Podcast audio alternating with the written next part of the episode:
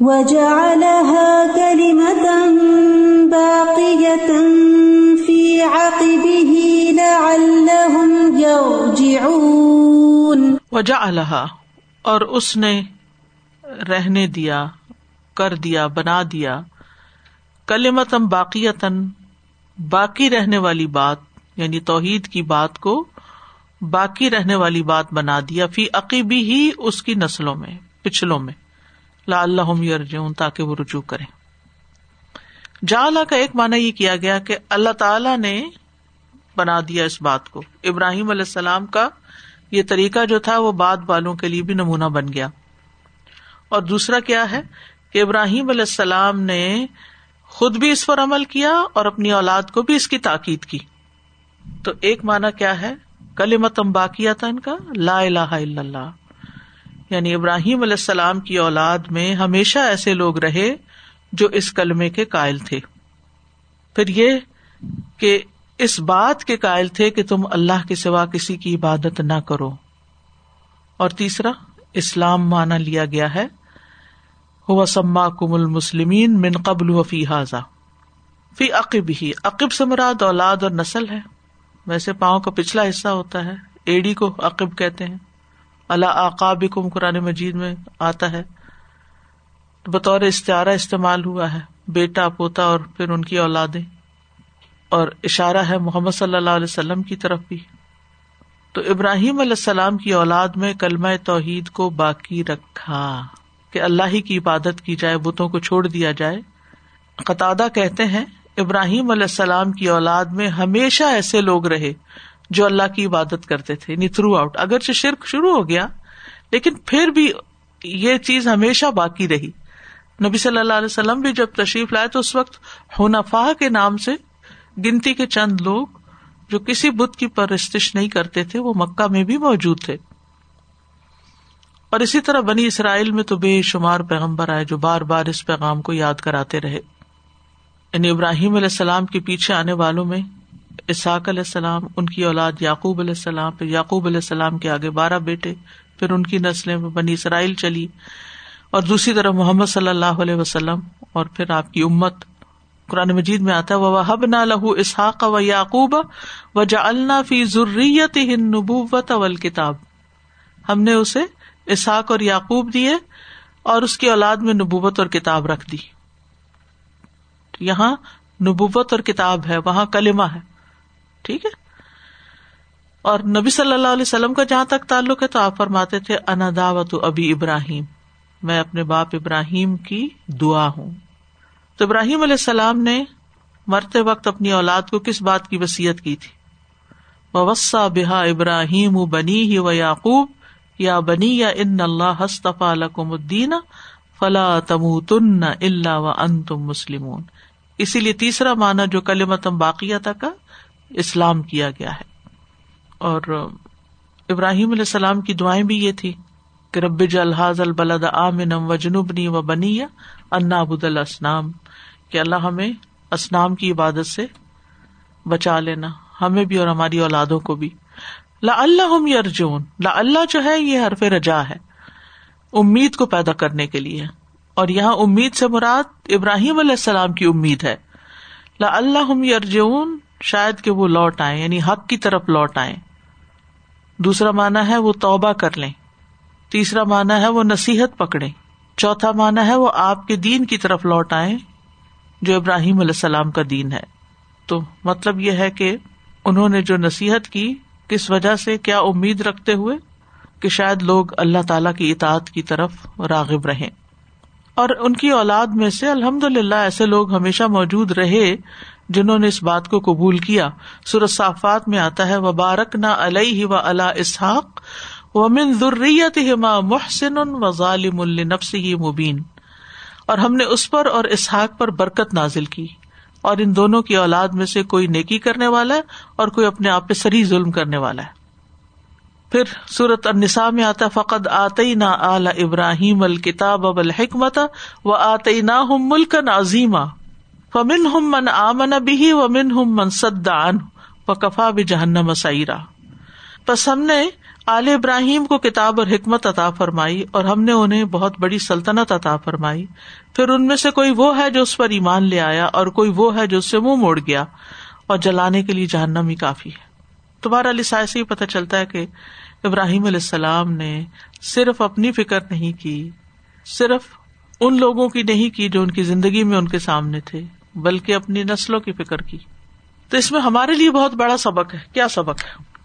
یعنی ہمیں صرف اپنی فکر نہیں کرنی چاہیے کہ ہم عبادت گزار ہو جائیں، ہم کچھ پڑھ جائیں، بچوں کی اور بچوں کے بچوں کی بھی اور جہاں تک ہمارا بس چلے۔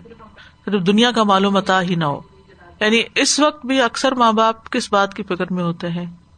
بچوں کے لیے کچھ انویسٹ کر دے، بچوں کے لیے یہ ہو۔ حتیٰ کہ اپنے آپ کو بھول کے، اپنی زندگی آرام کر کے، کئی لوگوں کو میں نے سنا ہے مشورہ کرتے ہیں، ہم اپنا گھر بیچ کے بچوں کو دے دیں۔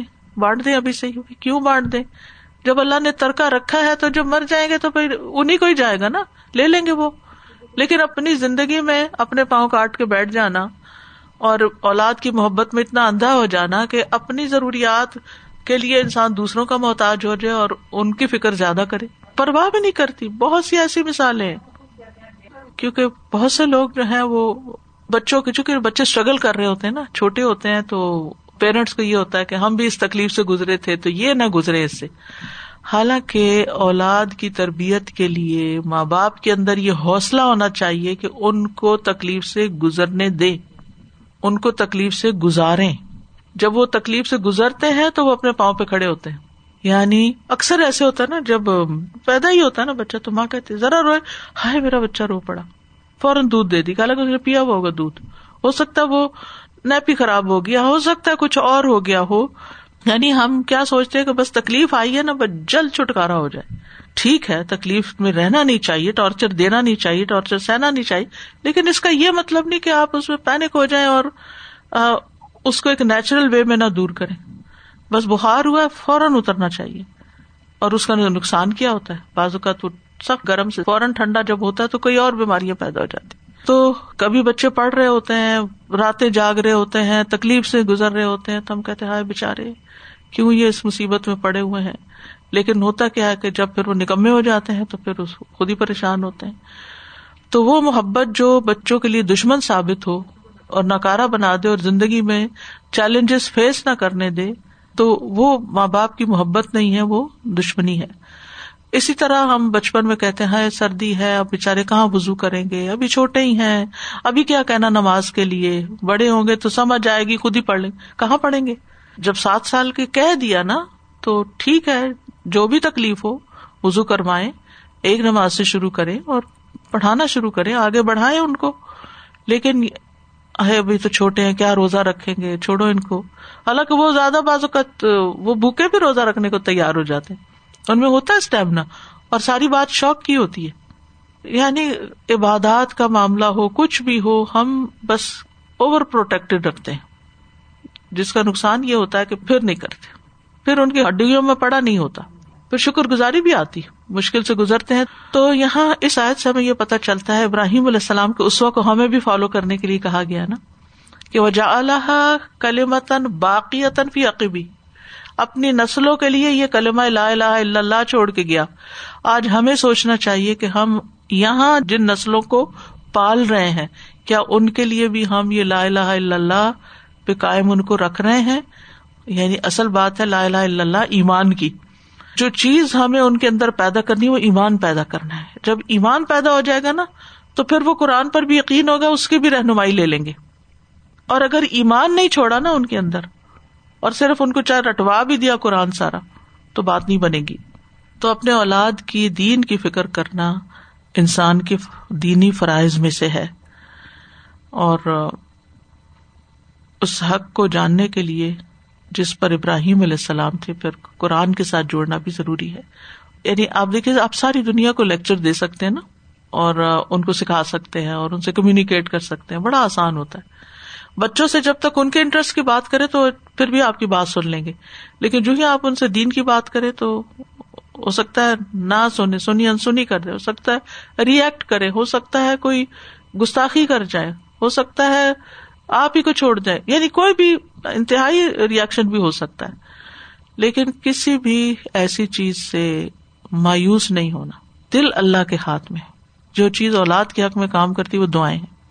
یا مقلب القلوب سب پت قلوب بنا اللہ دین اللہ ان کو دین پر قائم رکھ اور ان کی نسلوں کی بھی حفاظت کر۔ اس لیے یہ دعا لازم پڑا کرے۔ ربی اوزینی ان اشکر نعمت کلتی انامتا علیہ و علا والدیہ و انعام صالح تردا ہو وہ اسلح لی فی ضروریتی ضروریت جو ہوتی ہے نا، وہ صرف اپنی سامنے کی اولاد نہیں ہوتی۔ جب تک قیامت ہے، جب تک آپ کی نسل باقی رہے، وہ سب ضروریت ہے آپ کی۔ کہ اللہ ہماری ضروریت کے اندر دین کو قائم رکھنا۔ ابراہیم علیہ السلام نے دعا مانگی تھی، لیکن اللہ یہ ہے، جس کو چاہے ہدایت دی ان کی اولاد میں بھی کچھ مومن تھے اور کچھ نہیں تھے۔ کچھ محسن تھے اور کچھ ظالم تھے۔ اور یہ سارے مکہ والے ابراہیم علیہ السلام کی اولاد تھے، جو محمد صلی اللہ علیہ وسلم کی مخالفت کر رہے تھے۔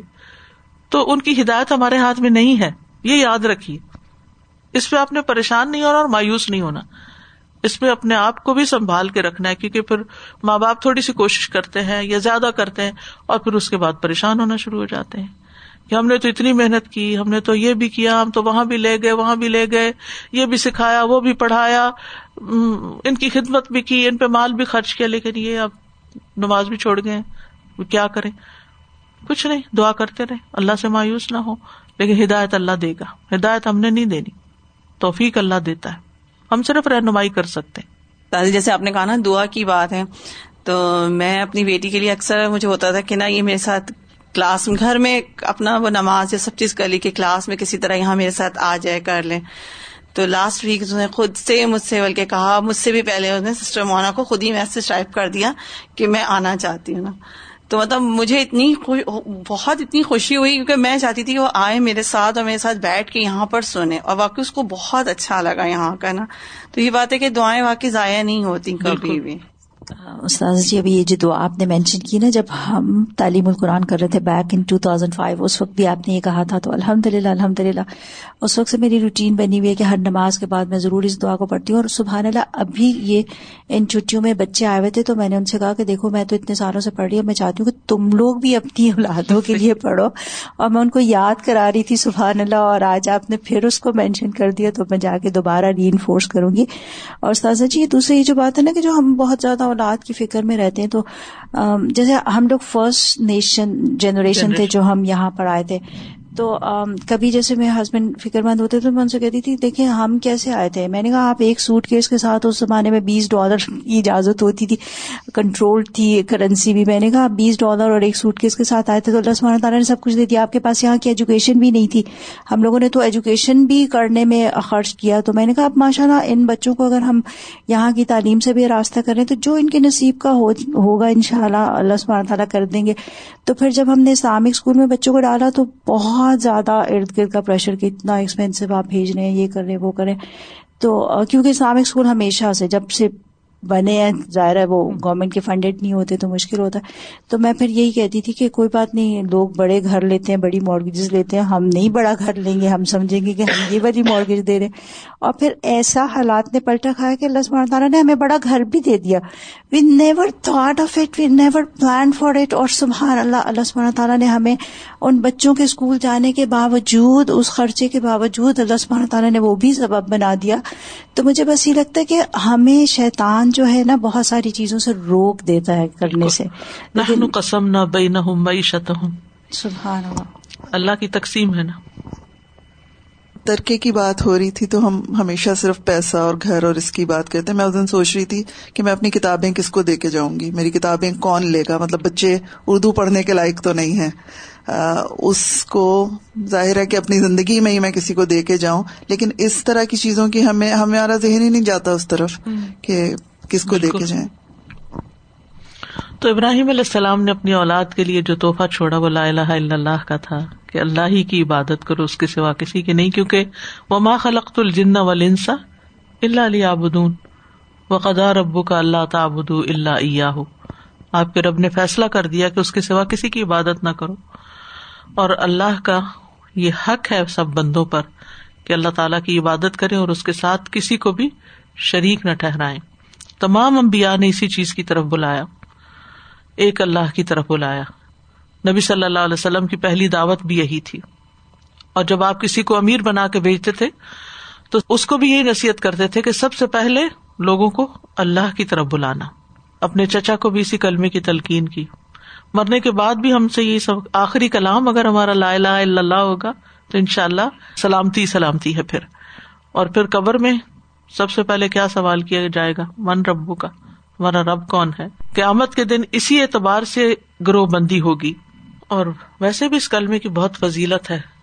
ایمان کی سب سے افسل شاخ ہے، سب سے بہترین ذکر ہے۔ مصیبتوں سے نجات دلانے والا کلمہ ہے۔ حدیث میں آتا ہے، جب بندہ خالص خالص ہو کے لا الہ الا اللہ کہتا ہے، تو آسمان کے دروازے کھول دیے جاتے ہیں۔ یہاں تک کہ وہ عرش تک پہنچ جاتا ہے۔ جب تک کہ کبیرہ گناہوں سے بچتا رہے۔ اور آخرت پہ شفات دلانے والا کلمہ ہے۔ زمین و آسمان ایک پلڑے میں اور یہ کلمہ ایک پلڑے میں۔ اور اسی کلمے کی وجہ سے لوگ جنت میں جائیں گے اور اسی کلمے کی وجہ سے جہنم سے نکالے جائیں گے۔ یعنی جو آخر میں بدامالیوں کی وجہ سے جہنم میں گر جائیں گے، ان کو اسی کلمے کی وجہ سے مشرقین سے الگ کر لیا جائے گا اور اس سے نکال لیا جائے گا۔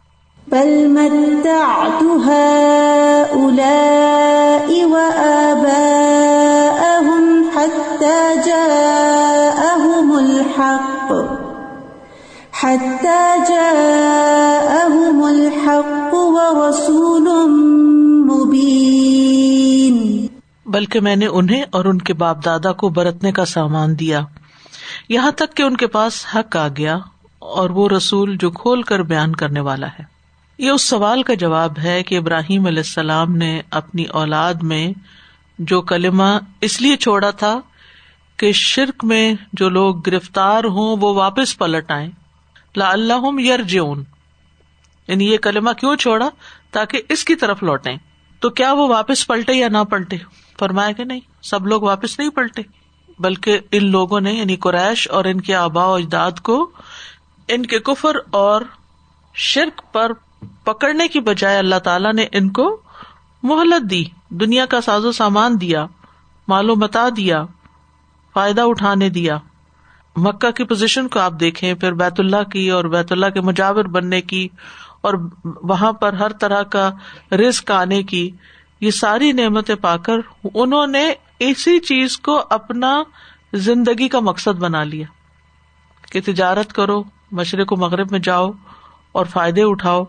حتیٰ کہ وہ اپنے دین کو ہی بھول گئے اور پھر اللہ تعالیٰ نے ان کے پاس رسول بھیج دیا، یاد دہانی کرانے کے لیے۔ تو متا کا لفظ جو ہے تمتر سے ہے۔ لوگوں کو وہ چیز عطا کرنا جس کی وہ خواہش کرتے ہیں۔ جیسے مختلف کھانے، مشروبات، بے شمار نعمتیں۔ بل متا تو ہا الائی ہا الائی نبی صلی اللہ علیہ وسلم کے زمانے کے مکہ کے لوگ مراد ہیں۔ حتیٰ جا احم الحق، یہاں تک کہ ان کے پاس حق آ گیا۔ اور آبا کی بات بھی، وہ آبا اہم ان کے پاس بھی اور ان کے آبا کے پاس بھی۔ اور حق سے مراد یہاں پر قرآن ہے دحاق کہتے ہیں، اس سے مراد اسلام ہے۔ وہ رسول مبین اور واضح رسول۔ مبین کے دو معنی ہیں۔ ایک تو یہ کہ وہ رسول جس کا رسول ہونا بالکل واضح تھا کہ یہ رسول ہی ہے۔ اور دوسرا مبین فائل کے معنوں میں واضح طور پر بیان کرنے والا۔ ٹھیک ہے؟ تو اس آج سے یہ پتا چلتا ہے کہ بندوں کو ڈھیل دینا یا ہلاک کرنا یہ صرف اللہ کے اختیار میں ہے۔ سال ہا سال سے مدتوں سے یہ لوگ شرک میں مبتلا ہو گئے تھے۔ لیکن اللہ تعالیٰ نے ان کو ایک دم ختم نہیں کر دیا کہ میں نے تمہیں اتنی دعمتیں دی۔ اگر آپ سورت قریش کو دیکھے نا لاف قریش ایلاف رحلت شتا وسعی فلیا بدور اباز البیت اللہ اطامہ ہوں من جو ان و امن من خوف۔ یہ دو نعمتیں تھی خاص طور پر۔ جو قریش کو ملی ہوئی تھی۔ اور پھر رسول بھیج دیا گیا، وہ حق کو واضح کر رہا تھا۔ لیکن انہوں نے اس سے فائدہ نہیں اٹھایا۔ اللہ ماشاء اللہ اور یہ بھی یاد رکھنا چاہیے کہ نافرمانی کے باوجود اگر کسی کو نعمتیں ملتی چلی جا رہی تو یہ استدراج کہلاتا ہے۔ سنستر جہم ہائی لمون جیسے آتا ہے نا قرآن میں۔ اقبا بن عامر کہتے ہیں، نبی صلی اللہ علیہ وسلم نے فرمایا، اگر تم دیکھو کہ اللہ تعالیٰ کسی شخص کو اس کی نافرمانیوں کے باوجود دنیا میں اسے وہ کچھ عطا فرما رہا ہے جو وہ چاہتا ہے۔ جو چاہتا ہے ملتا چلا جاتا ہے۔ تو یہ استدراج ہے۔ یعنی ڈھیل دینے کے بعد فوراً پکڑ لینا۔ پھر نبی صلی اللہ علیہ وسلم نے یہ تلاوت فرمائی، فلما نسوما دکھ کی روبی فتح نہ علیہ ابا بکل شعی تو نافرمانی کرنے پر اگر نعمتیں مل رہی ہوں تو اس پہ ڈرنا چاہیے انسان کو۔ یہ صرف ان کے لیے نہیں، ہم سب کے لیے بھی۔ اس آیت سے یہ سبق ہمیں ملتا ہے۔ ابن القیم لکھتے اپنی تفسیر میں، جب آپ دیکھیں کہ اللہ آپ کو پے در پے نعمتیں عطا کر رہا ہے اور آپ اس کی نافرمانی پہ قائم ہیں، تو اللہ سے ڈر جائیں، کیونکہ یہ اس کی طرف سے استدراج ہے کہ وہ ڈھیل دے رہا ہے۔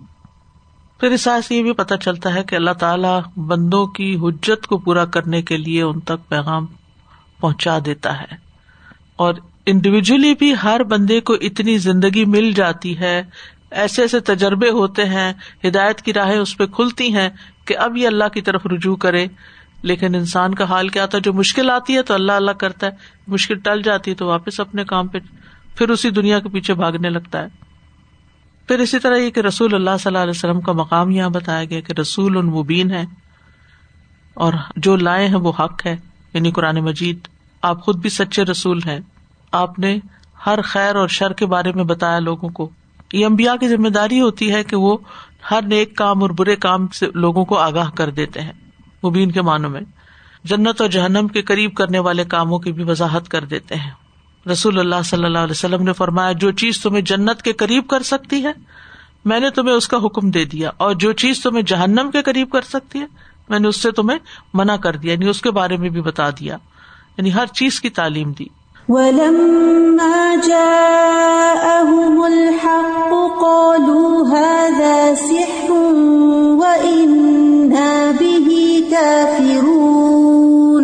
اور جب ان کے پاس حق آیا تو انہوں نے کہا یہ جادو ہے اور بے شک ہم اس کے منکر ہیں۔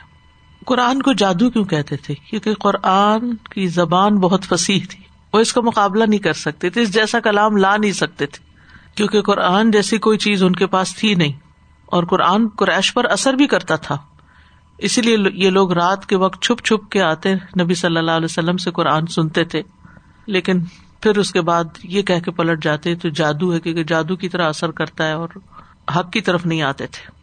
تو اس آیت سے یہ پتا چلتا ہے کہ جو لوگ حق کی مخالفت کرتے ہیں، پھر وہ دلائل کو نہیں مانتے۔ یعنی حق آ بھی جائے ان کے سامنے، تو جس نے نہیں ماننا ہوتا، وہ کوئی بہانا بنا لیتا ہے۔ وہ کہتا ہے یہ تو جادو ہے۔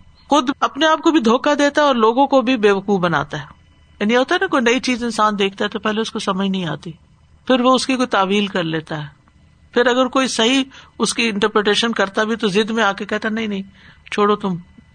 جو میں کہہ رہا ہوں وہی صحیح ہے۔ حالانکہ وہ بالکل ڈٹائی پر میں اپنی بات کر رہا ہوتا ہے۔ حق اس کے پاس نہیں ہوتا۔ حق ہوتا صاحب حق کے پاس، علم والے کے پاس، جو اس چیز کا ماہر ہو۔ دیکھے گا جیسے مختلف بیماریوں پر مختلف لوگ جو علم والے ہیں اور بغیر علم کے سبھی تبصرے کر رہے ہوتے ہیں نا، تو بعض اوقات ہم لوگوں کی کئی کہلائی باتیں جو ہیں، ان میں آ جاتے ہیں زیادہ، اور ان کی باتوں کو زیادہ اہمیت دینے لگتے ہیں، بنسبت اس کے جو اصل بات ہوتی ہے، یا کسی ماہر کی رائے ہوتی ہے۔ اور ماہر کی رائے کو کیوں نہیں لیتے؟ تعصب کی وجہ سے۔ یہ تو کانسپریسیز ہیں، اور یہ تو ایسے ہی ہیں، انہوں نے تو بزنس بنایا ہوا ہے، اور وغیرہ وغیرہ۔ دین والوں کے بارے میں بھی اس طرح کی باتیں کر کے دین سے پیچھے ہٹ جاتے ہیں۔ جب دین کو اختیار نہیں کرنا ہوتا تو دین والوں کو بدنام کرنا شروع کر دیتے ہیں۔ تو یہ ہر دور میں انسان کے اندر ایک کمزوری رہی ہے کہ جو چیز اس کی خواہشات کے خلاف جاتی ہے یا جو اس کے مقاصد جو اس نے سیٹ کیے ہوتے ہیں زندگی کے گولز ان کے خلاف جاتی ہے۔ تو ان چیزوں کو ایکسپٹ کرنے کا اس کے اندر اسٹمنا کم ہی ہوتا ہے۔ اور ساتھ ہی کہا انا بھی ہی کافر ہم تو اس کا انکار کرتے ہیں۔ تو یہ ان کی دشمنی کی انتہا تھی۔ کہ انہوں نے نبی صلی اللہ علیہ وسلم کی بات کو سمجھنے کی کوشش نہیں کی اور سریحن کہا کہ ہم نہیں مانتے۔ اب آپ دیکھیں، انہوں نے تو کہہ دیا ہم نہیں مانتے۔ تو اگر ایمان والے یہ کہیں کہ ہم تمہاری بات نہیں مانتے، لکم دین کو علی دین، ان کو تو کوئی کچھ نہیں کہے گا۔ لیکن ایمان والوں کو پکڑ لیتے کہ آپ لوگ ریجڈ ہیں، ایکسٹریمسٹ ہیں۔ اور بہانا کیا کیا؟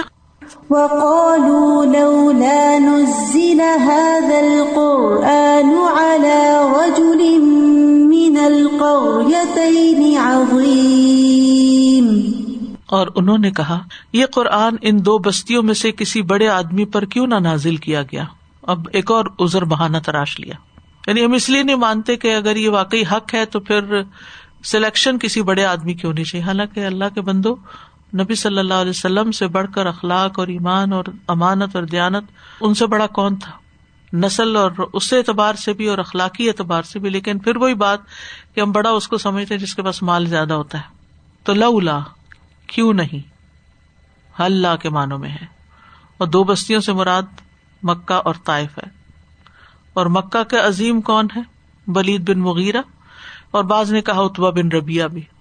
اور طائف سے مراد اروا بن مسعود یا بعض نے کنانا کا نام بھی لیا، عبد بن امر عمیر بن ابد یا حبیب بن عمر، ثقفی تھے یہ لوگ۔ تو ان کے انکار کی ایک اور وجہ یہاں بیان کی گئی کہ ان کی عداوت کس لیے تھی کہ ان کی مرضی کے شخص کے پاس حق نہیں آیا۔ یہ بھی لوگوں کے اندر ایک عام کمزوری ہوتی ہے کہ وہ بائسڈ ہوتے ہیں اور ایک ہی بات اپنی پسند کے بندے سے سنتے ہیں تو قبول کر لیتے ہیں۔ اور اگر کوئی اور ان کو وہی بات کہہ رہا ہو۔ تو اس کی نہیں مانتے۔ تو انسان کے اندر اتنی صلاحیت ہونی چاہیے کہ حق کو پہچان کر کوئی بھی بیان کر رہا ہو، اسے قبول کرنے میں دیر نہ لگائے۔ کہا جاتا نا، یہ نہ دیکھو کون کہہ رہا ہے، یہ دیکھو کیا کہہ رہا ہے۔ اگر وہ صحیح کہہ رہا ہے تو اس کو اختیار کر لو۔ تو اگرچہ نبی صلی اللہ علیہ وسلم مال اور اقتدار میں بڑے نہیں تھے، لیکن رسول بنائے جانے کا جو معیار تھا، اس پہ پورے اترتے تھے۔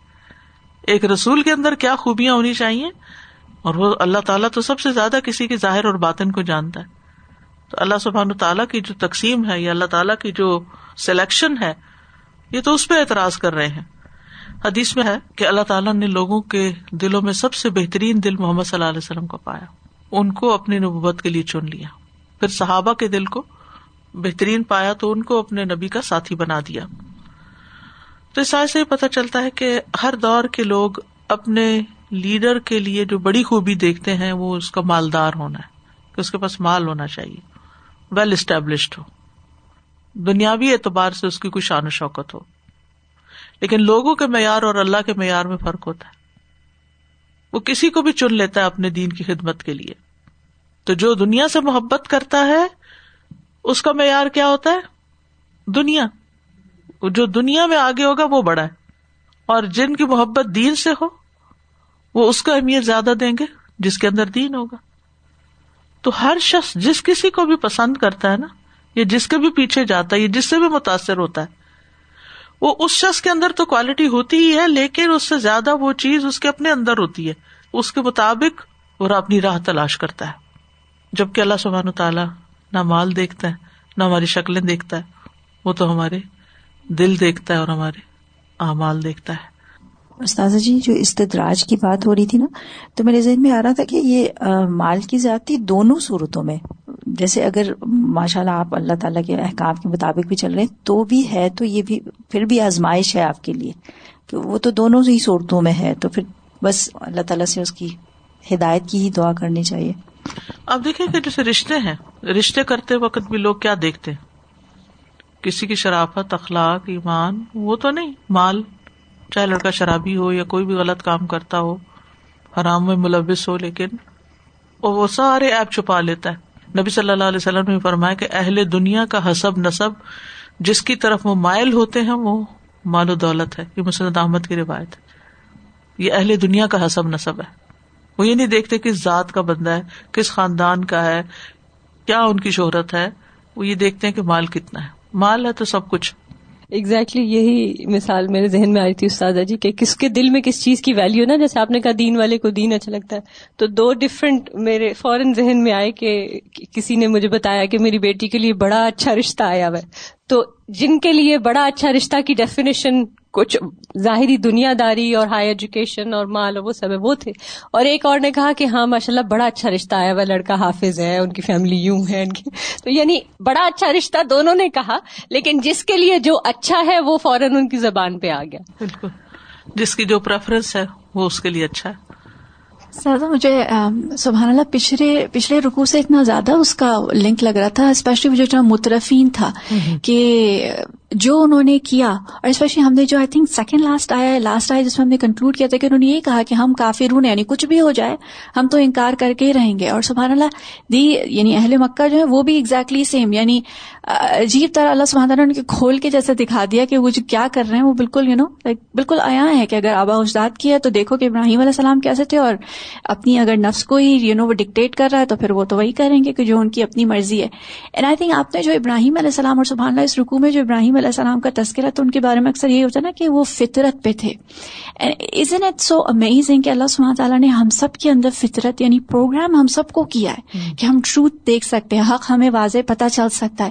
لیکن وہی جو ہمارے پردے آ جاتے ہیں اور ہمیں جو نظر نہیں آتا تو ہم سب کو یعنی اگر وہ کلیئر ہو جائے تو ہمیں ہر چیز واقعی بالکل صحیح سمجھ آنے لگے۔ تو اللہ تعالیٰ ہم سب کو توفیق دیں کہ وہ ساری جو آبسٹیکلس ہیں وہ کلیئر ہو جائیں تاکہ ہم ٹروتھ کو ٹروتھ کی طرح دیکھ سکیں۔ اصل میں اگر اندر ٹروتھ ہو نا یعنی واقعی آپ سچے ہوں تو سچائی کی تلاش ہوتی ہے پھر انسان کو۔ اور پھر اللہ تعالیٰ بھی رستے کھول دیتا ہے۔ آخر داوان الحمد للہ رب العالمین۔ سبحان اللہ و بحمد کا اشد اللہ اللہ اللہ انت استخر کا و اطوب السلام علیکم و رحمۃ اللہ وبرکاتہ۔